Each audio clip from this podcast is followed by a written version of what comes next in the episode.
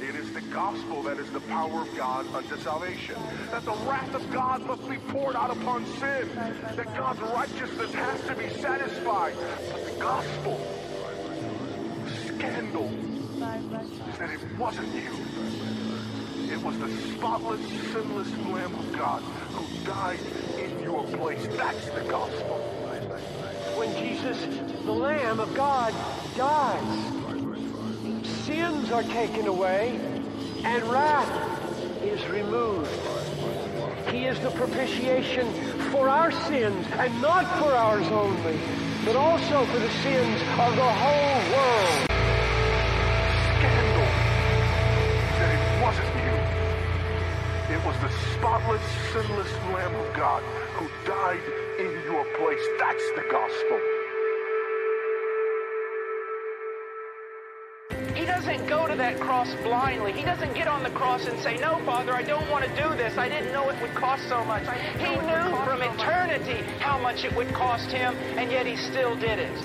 If his love is like that, if he has set me free completely, I'm his. Says, Such is my love to and pity for them, that rather than they shall perish eternally, I will be responsible for them as their guarantee. Bring in all thy bills, Father, that I may see what they owe thee.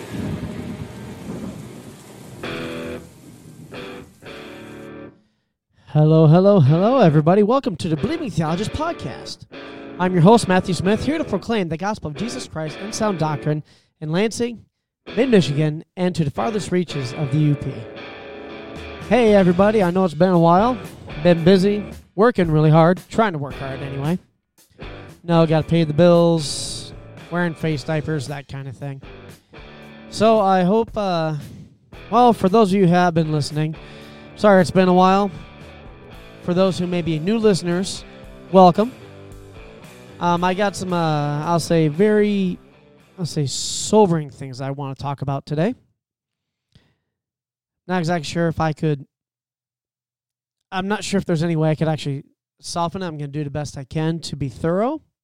I'm going to do the best I can to be fair. I'm going to do the best I can to be theologically correct in uh, in this. Um, there's been a lot of churches around the country, and several in the Lansing area and in Greater Michigan that have decided not to open their doors for in person worship services until 2021 or until the governor puts us into uh, the stage five or the all clear of the uh, stay safe plan.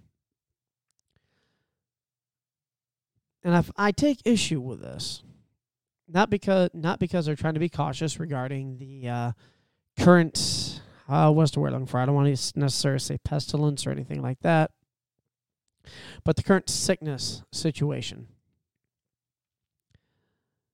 Not I'm not downplaying that at all. For those of you who are like, man, he's just he's just saying it's all craziness. No, I'm not trying to downplay the seriousness of the sickness and the fact that people have gotten sick and have unfortunately passed away as a result or as a um, complication regarding their death. That's not good. That's not okay. And I'm not here to paint a picture of some big, nasty conspiracy theory. That's another show. Well, probably not my show, but maybe another one. So, um, there's a, a couple things I want to go over um, I'm gonna try to keep this around 45 minutes ish or so. Wish me luck. Um, I will be I will be naming some specific names in this. Um, so those of you who are listening who may hear names that are familiar to you, please bear in mind. I mean the I, I mean the utmost respect. I have no intention of smearing anybody.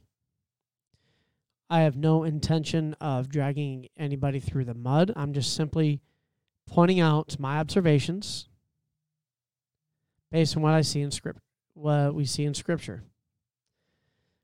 Now, unfortunately, some folks will disagree. That's okay. Some folks will agree. That's okay. Some folks might fall somewhere in the center. That's okay too. So, before I begin, if you have any questions, please feel free to contact me. Uh, you can message me at my Facebook page, Believing Theologist. You can message me there.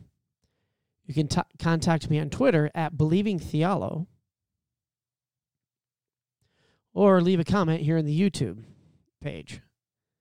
And while you're here, don't forget to hit descri- subscribe and like the video and share it with your friends. All right, now I'm to, uh, first thing I want to go over is an article put out by PNP News, formerly known as Pulpit and Pen, uh, about the SBC president, J.D. Greear. Now, I'll say at the outset, I do agree with the with what this article is saying and its conclusions. Some of you may not be, but I think it's something worth looking at. So, so you can see what I'm looking at. Here we go. That there's J.D. Greear. He is the Southern Baptist Convention president. The headline of this thing SBC's president's COVID 19 response is to dismantle and destroy his church. Now, I know some of you are thinking, oh my gosh, are you kidding me? What, what? Pastor would never do that. You're right. He wouldn't necessarily do that on purpose. I think this is worth looking into. J.D. Greear, lead pastor of the Summit Church and president of the SBC, announced to his congregation during a live stream that they were taking a page from Andy Stanley and would no longer be gathering as a corporate body until at least 2021. Using the analogy of hotel guests not unpacking their bags when they stay at a hotel for just a few days, Greear thinks that those hopeful for hopeful the church might still gather as they were meant to need a dose of reality and must settle in and start putting their proverbial clothes in the dresser and hanging the dresses on coat hangers. Quote, we need to begin to strategize like this is the new normal. We've got to unpack our bags. That's some of what you are waiting in the wing. That, that's there's some of you waiting in the wings, okay? What I want to tell you is that if your walk with God is important to you, if your relationship to the church is important to you, then you got to rethink how you're doing things. This has got to be, become for us the new normal. I want to pause there.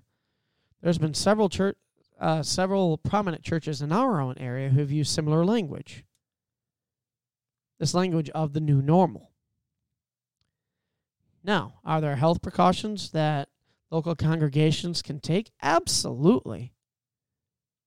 Now, first and foremost, if you're sick, don't go to church. Don't don't go to church out of love for the body. If you're feeling symptoms of any kind, stay home. And then come back when you are well.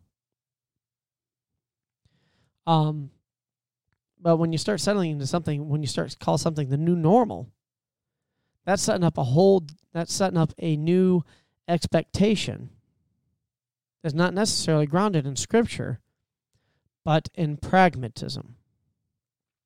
Greear says that given the schools given the schools where some of the satellite campuses meet are doing the virtual thing and going online, the church in those locations cannot meet anymore, not seeming to consider that it should take more than that to shut down a congregation.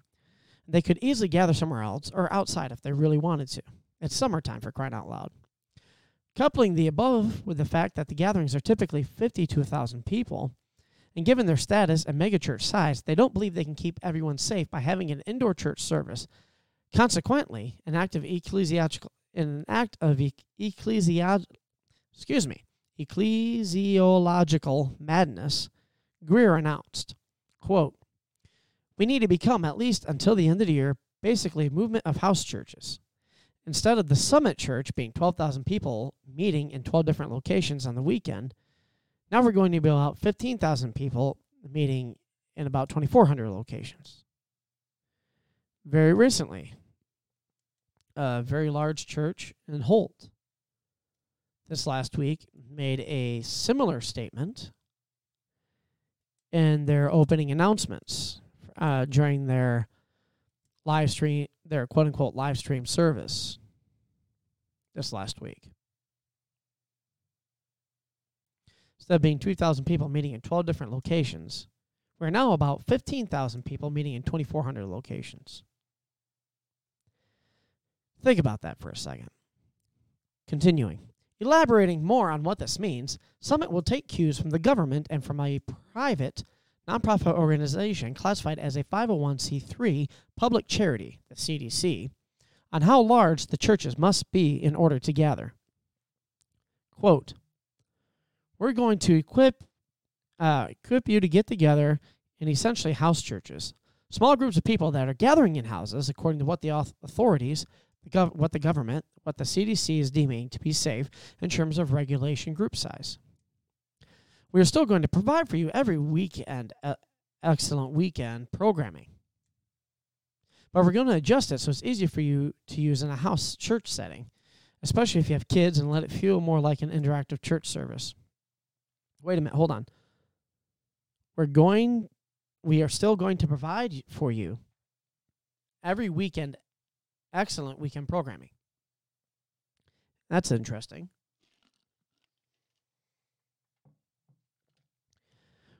Well, here's my interpretation of that. We can't meet together, but we'll still put on one heck of a show for you. We want you to begin to think of the weekend service not just something you watch every week and participate virtually, but rather as a resource that we're going to give you that you can use to worship, to pray, and connect with family members and friends. And then continue on with the uh, article's commentary. That's the plan to scatter the sheep and justify it by calling it house churches, even though there's no pastor or qualified elder to lead, or church discipline, or likely communion. It doesn't take much to see that this is extremely high on the bad idea scale. Speaking to that, if some of the congregations are 500 members, how is it that they don't have a pastor and a plurality of elders would be able to lead smaller congregations of 50 or 100? Are they really admitting that a flock of 500 doesn't have 5 or 10 people trained up who are able to teach, lead, and shepherd? Rather, Summit is breaking themselves into 2,400 congregations, averaging about six and a half people per church. Actually, we don't know how the 12,000 number grew to 15, uh, assuming the miss, assuming he misspoke, and the, and it is the former. It's more like the congregation of five. We don't know if this plan is better or worse than Andy Stanley's decision in terms of pure wretched ecclesiology, but we figure it has to be a contender. Greear offers a final justification on the closing up shop. Quote, We can't guarantee your safety or your families right now if we came together physically on the weekends. And ultimately, that's what drives us. And missionally, we've got to strategize this with this being the new normal. We think this is the most loving thing we can do. And we think missionally, this is the most profitable thing for the movement of the disciple making in the body of Christ. Even when you can't come to church, we can still be the church. Now, now with that set up, to be honest, I'm in full agreement uh, with what's stated in that article. J.D. Greear responding in the idea of pragmatism from a pragmatic perspective has decided to more or less close down Summit Church and tell everybody, well, I'll give you a video.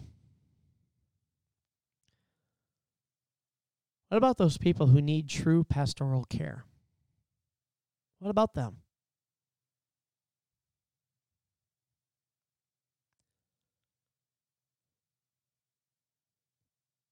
Do they not get a chance to get that care they need as prescribed in the scriptures?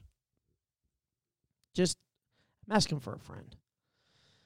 So again, I agree with everything in that. Now they uh, the article mentioned Andy Stanley. Now I want to play a portion of his video announcement. And I think this will be a little bit eye opening for you.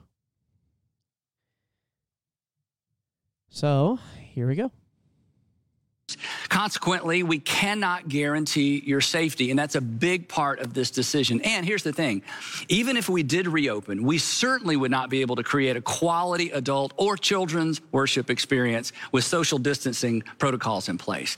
Now, uh, one of the things that I love about our churches is that we attract all kinds of people with all kinds of opinions and persuasion. So, for some of you, this makes perfect sense. And in fact, you may even be relieved. For others of you, this seems like an unnecessary precaution, um, perhaps a lack of faith on my part. Um, you might even interpret this decision through a political filter. And honestly, I get all of that.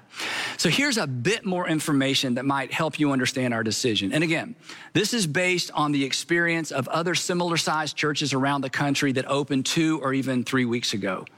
If we open and a volunteer, uh, a child, or a student, or an adult who attends any of our environments tests positive after the fact, we're responsible for doing all the contact tracing. And that would be, I mean, that would be the right thing to do. That's the responsible thing to do. But that would be pretty much an impossible thing to do. If you've been part of any of our churches for any length of time, you can imagine how difficult, again, next to impossible, that would be. And honestly, that's just one of several unforeseen factors that other churches are running into. So the truth is, I actually have a lot of faith. I'm going to stop it there. Um, I'm not going to comment necessarily on his statement regarding having a lot of faith. But at the beginning of the clip, his primary con- this was this particular clip was posted July 14th by the way and that pulpit and pen article was posted July 31 of 2020 now what he started now he said in this time because he, they cannot offer a quality worship experience with social distancing in place. Because they can't and my the way I the way I hear it, why why I'm hearing it, because we can't offer you offer you the same show you get every week. What we're doing is just not meeting. Interesting. Because we can't give you this big show that we've been giving you, we're not going to meet. Because we can't do it with uh with the social distancing protocols in place.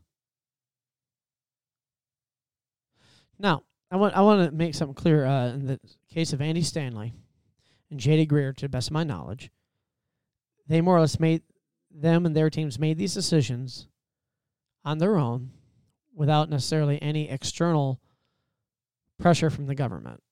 That's at least that's my understanding contrasted with what's going on in California, and I'll uh, use John MacArthur as an example. Google John MacArthur, church services, COVID, that kind of thing, and you'll see what I'm talking about. Where the government, in, the local government in California has more or less decreed and commanded that churches are not allowed to meet to worship, period. I'll say this, we must follow we must follow God rather than man. But what about Romans 13? Well, let me tell you about Romans 13. Romans 13, Morris tells us what the government's role is to be a terror to the evil doer and a rewarder of the good. Plain and simple. Now, what does that mean? According to what standard do they should these things apply? According to the law of God. Now, I am not a theonomist. So if that's what you're thinking, please get that out of your head. That's not me. But there should be, but more or less, the general principle of law, of how law is promoted and enforced, should reflect what is commanded in the scriptures. Now, there's some things that are exact that we that can't do. And we have to adjust for different uh, cultural issues but general principle, that should be the case. Now, Romans 13 also says, be subject to those authorities. Yes, absolutely. Absolutely. Excuse me. We should do that. We should. But when that government tells the church they are not allowed to meet and worship, that becomes a problem because God has commanded that of us. Now, Andy Stanley, um, he recently was part of done another interview where he stated, well, Jesus never actually commanded us to meet together. That's interesting. Because in Hebrews, we are comm- chapter 10, we are commanded not to forsake the gathering of together, the gathering together, as is the habit of some. Every time the church gathered in the book of Acts, every time they gathered in breaking of bread, or the Lord's Supper, um, and for worship, singing psalms, hymns, and spiritual songs, and for the hearing of the word. That that's what they did. God has commanded this. God has given us an example of this in the scriptures. I have so much faith. I did not mean to do that button. I apologize. Now, just with all this in mind, just continue to think about this. Because what I'm hearing, what I now from the quotes from the um, JD Greear thing, I did hear two bits and pieces of that li- bits of that live stream, and I watched this Andy Stanley video several times. And I'm hearing a lot of pragmatism, a big concern about loving our neighbor. Big concern about loving our neighbor.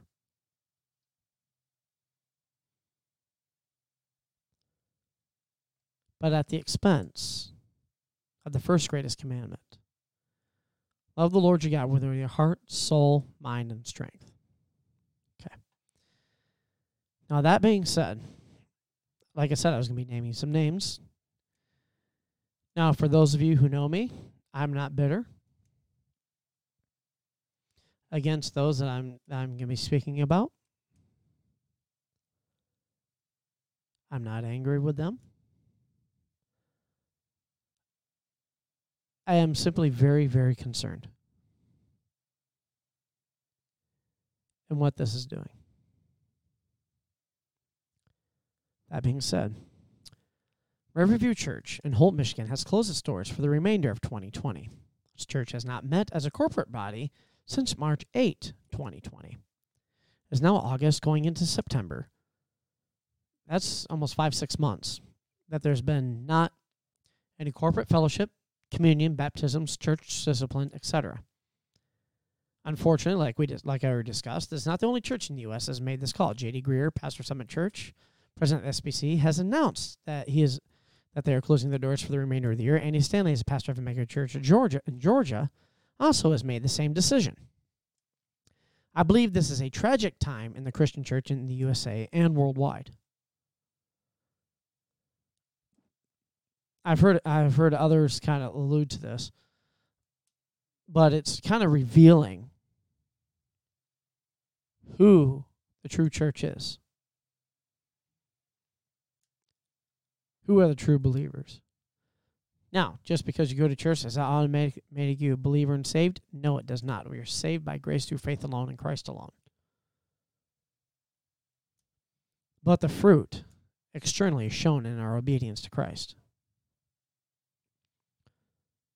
Now, here, here's the thing, though. These churches don't have much in common. But there's one thing a lot of these a lot of large churches do have in common.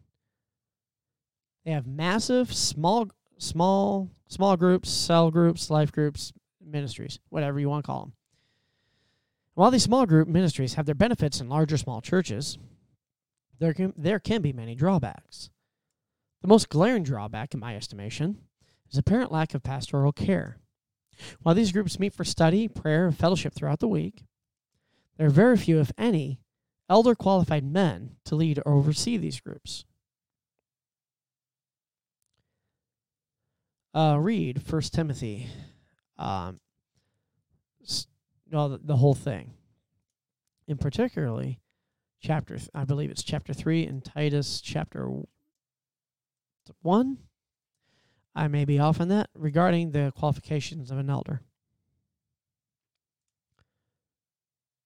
Now, a lot of these small groups, now a lot of the excuse, the thing is, well, they're under the pastors, or the, those leaders are under the pastors of the church. Okay, but are these small group leaders able to act, pas- behave, and work pastorally with the people in their group? I would garner not so much. Again, my personal opinion. Uh, there are others who would most probably agree with me. Just throwing that out there. The churches we have discussed so far are very large congregations. While their congregations meet in multiple venues across various areas, while there is a pastor, pastor, oh, there, there we go, pastor. For those of you who are listening, I had to figure out where in the camera to put the air quotes have a pastor while there is a pastor at each venue. These men are left to oversee churches that require more than one pastor elder to better equip the people and shepherd them. So any of these, uh, at least where where uh, concerning Riverview anyway, and other similar churches like it, each venue has upwards of 500 to 1,000 people, if not more, over multiple services.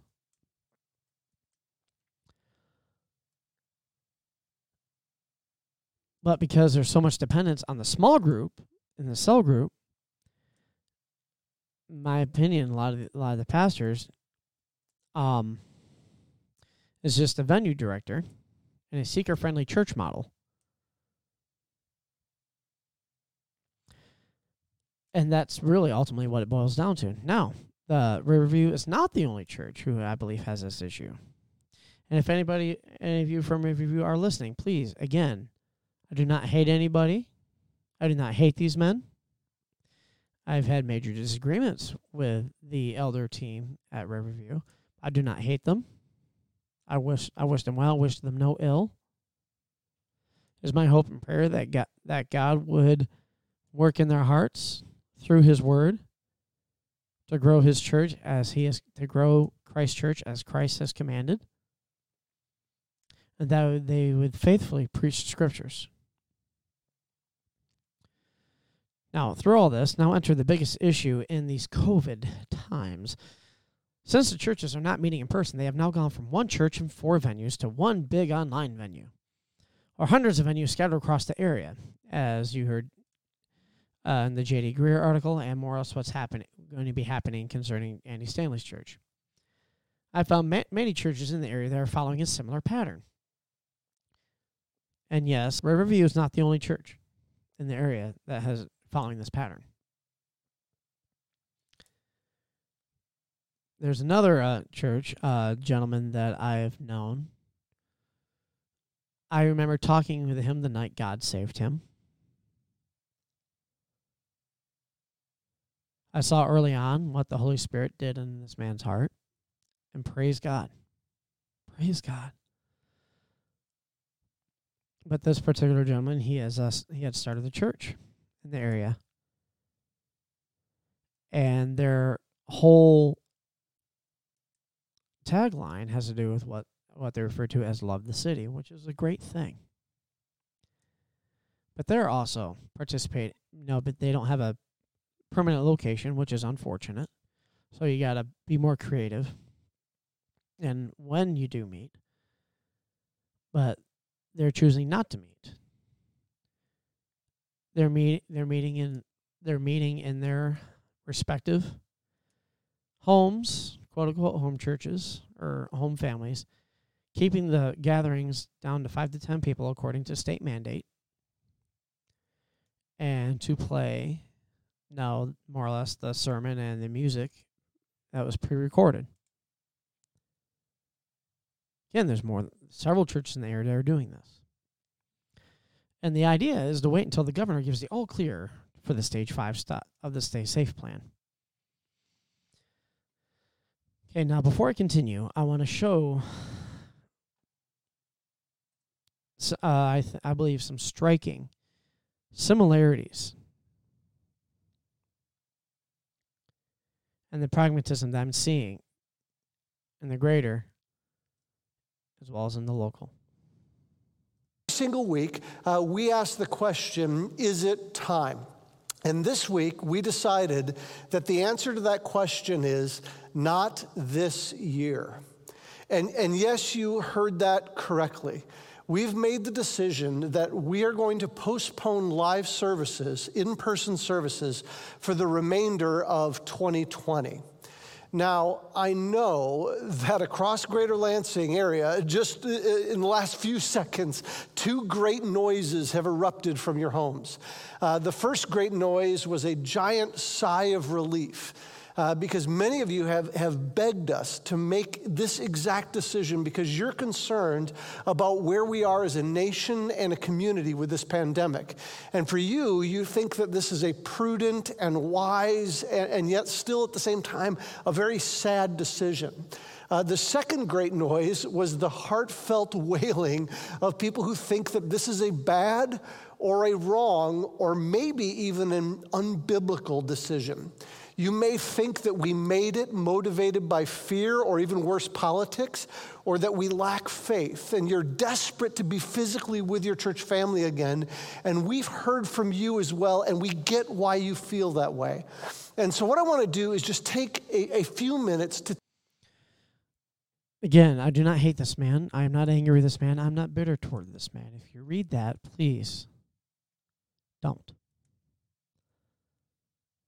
But as of August 2nd, they decided to close things down, not this year. Now, when he mentioned those objectors to now the two kinds of people response, one says, "Yay, whew, sigh of relief," but the other, but the other group, this is where I have I have more issue because no, he's concerned. Well, maybe you. Th- no, we didn't. No, and it's clear if he they didn't make the decision based on fear, politics, or because they don't have enough faith, which I think is a misunderstanding of the concept of faith biblically. Good, good. He should make. They should not make decisions on that on that base, but on the word of God alone.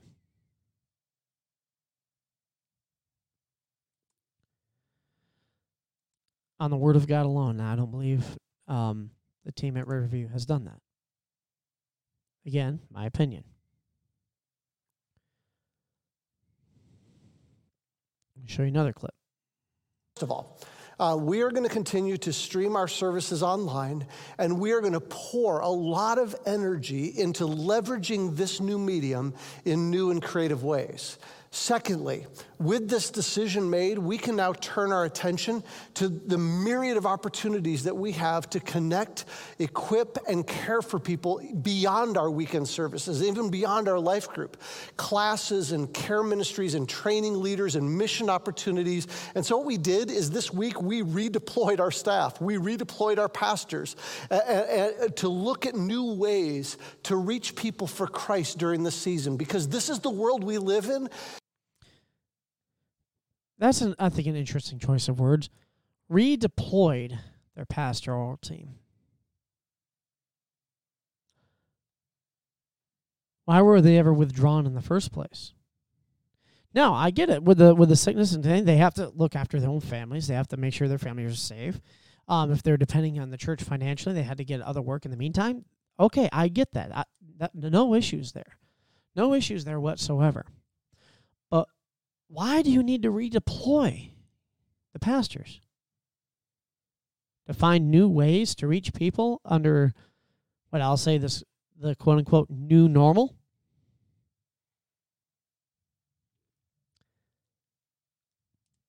something to something to consider. Now I got uh, just one more clip. One out of you. We want you to attend church in community. But how can you do that when we don't have live services? Well, here's how. We want you to gather whatever community you are comfortable with in a socially distanced way, consistent with Michigan's Safe Start Plan and CDC guidelines. And we want you to consider going to church together.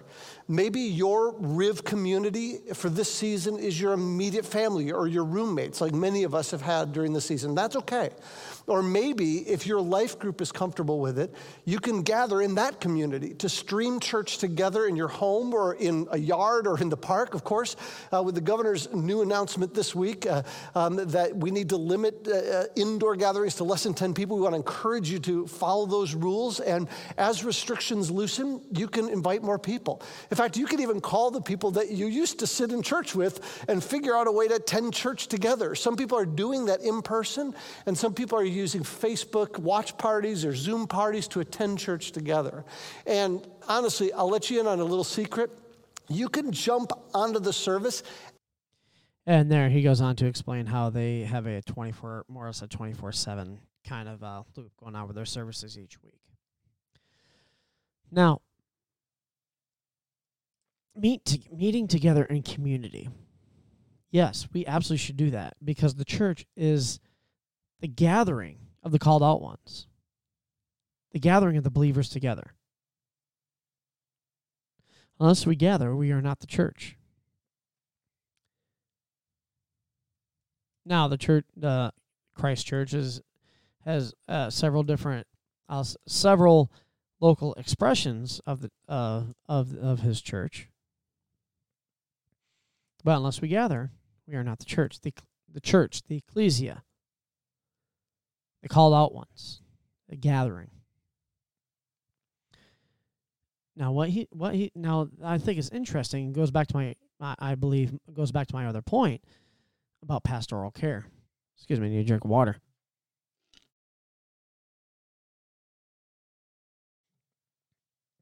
took the kids to the park today, so a little dry. With uh what he was saying, what is it that what really justify justifies this whole thing. Now I can't really speak to that. I just want to put a I'll say a stone in your shoe, so to speak, just get you thinking about this. He's talking about gathering in community. Now, how do we do that? Oh, gather in your small groups, gather in your homes, invite people over, but don't have too many people over because the government said we can't. Now, that being said, should we practice unsafe measures? No, absolutely not. Should we be considerate of others in our groups and in, and in the local body? Yes, absolutely. But when it comes to the church gathering, those groups that gather together, They're watching quote unquote pastor on a screen. Now, Riverview has several resources at anybody's dispo- disposal. Now, via email, um, other video helps, Bible, Bible studies, and things available on their website. I'll give a blog, rivchurch.com, I believe is the website. Of information and wealth of information they have for their people which is good. And I'm glad they have those things. But in these small group settings, who is their pastor? Who is their shepherd? The man on a screen?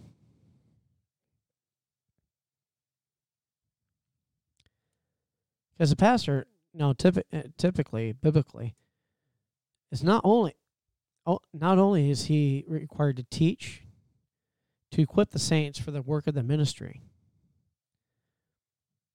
uh, pastor also get t- rolls up his sleeves, gets his hands dirty, and serves his people. Now, does that mean he's mowing everybody's lawn and painting everybody's garage? No, that's not what that means. But looking after them, taking care of them, shepherding them, continue pointing them to the, to Christ to help them grow in their sanctification, their understanding of the scriptures. That's really it. Can a man on a that they only see on a screen do that?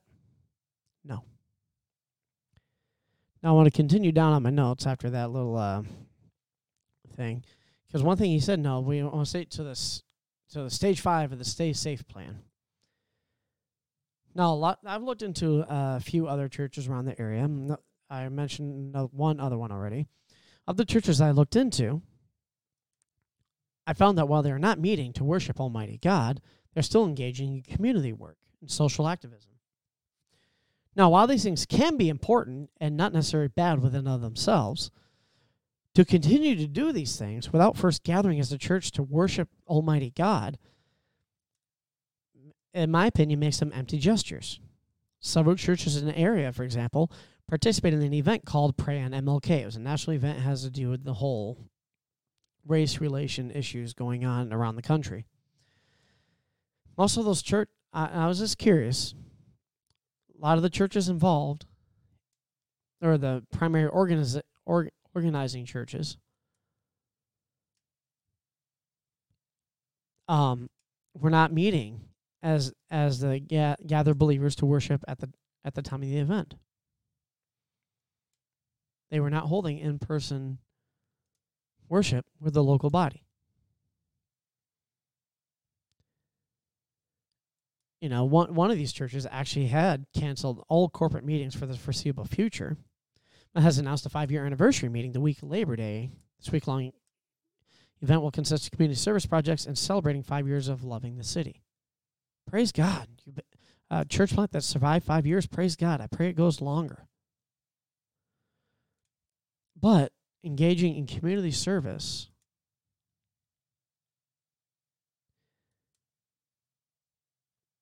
and or evangelism but you are not meeting together as the body to worship and for fellowship and to grow together i think some of the priorities are a little uh, sideways now d- don't misunderstand me the great commission commands all of Christ's church to go out into the nations, making disciples of all nations, baptizing them in the name of the Father, Son, and Holy Spirit, and teaching them all that Christ has commanded. Not downplaying that. That's not what I'm saying. But doing this community ser- uh, community service projects, which is helpful, helps a lot of people. It does show the love of God in a practical way. But they are not meeting to worship together as a local body.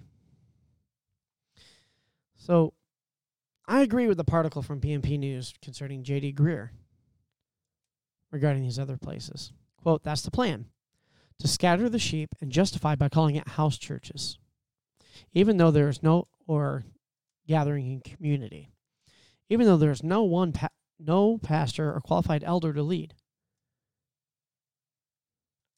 or church discipline or likely communion. It doesn't take much to see that this is extremely high on the bad idea scale. So far, there's a common theme to all this. We're not meeting so we can love our neighbor and be a good witness in these times. I believe this is getting the commandments wrong. The greatest commandment comes first Love the Lord your God with all your heart, mind, soul, and strength. It is through this command that we understand the second love your neighbor as yourself. We see this reflected in the Decalogue, that is Exodus chapter 20. The story of the rich young looter, excuse me, rich young ruler, not looter, excuse me, that was bad. In Matthew 19, 16 through 26. Now, when Christ answered about what commandments he had to keep in order to obtain eternal life, Christ was indeed testing the man's heart. Because the man answered he had kept all the commandments, Christ said he still lacks. Jesus, no, you know, well, one thing you lack, go and sell your possessions and come follow me. Pay attention, come follow me, is the command of that. Now, he wasn't saying, Jesus wasn't saying the man had to merit his salvation, but revealing the man's heart and his self righteousness. Well, I keep the commandments. And Christ is showing, no, you don't. We are saved by grace through faith in Christ alone. When we are saved, the greatest commandment becomes our motivation for and informs the second. Our love of neighbor should be defined by our love for God in light of his commands, not the other way around.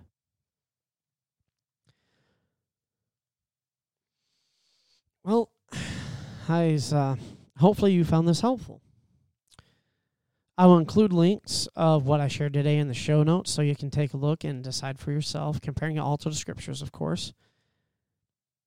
If you have any questions, comments, concerns, like I said, contact me. Uh, Facebook Messenger at Believing Theologist. Uh, leave a comment in the YouTube channel. Or you can uh, reach me on Twitter at Believing Theolo. But one last verse I want to leave you with Hebrews 10 19 through 25.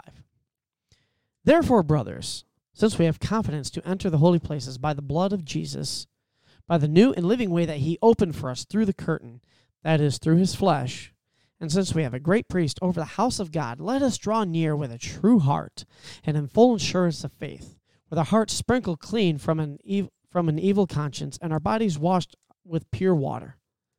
Let us hold fast the confession of our hope without wavering. For he who promised is faithful. And let us consider how to stir up one another in love to love and good works, not neglecting to meet together, as is the habit of some, but encouraging one another, and all the more as you see the day drawing near. If any of you listening have any questions or comments, look at Believing Theologist on iTunes, Anchor.fm, Spotify, Facebook, YouTube, Google Play, and at Believing Theolo on Twitter. I look forward to hearing from you, and I hope you'll stick around for a few episodes or more. This has been an episode of the Believing Theologist podcast, proclaiming the gospel, sound doctrine, to the furthest reaches of the great state of Michigan. Go in peace to love and serve the Lord.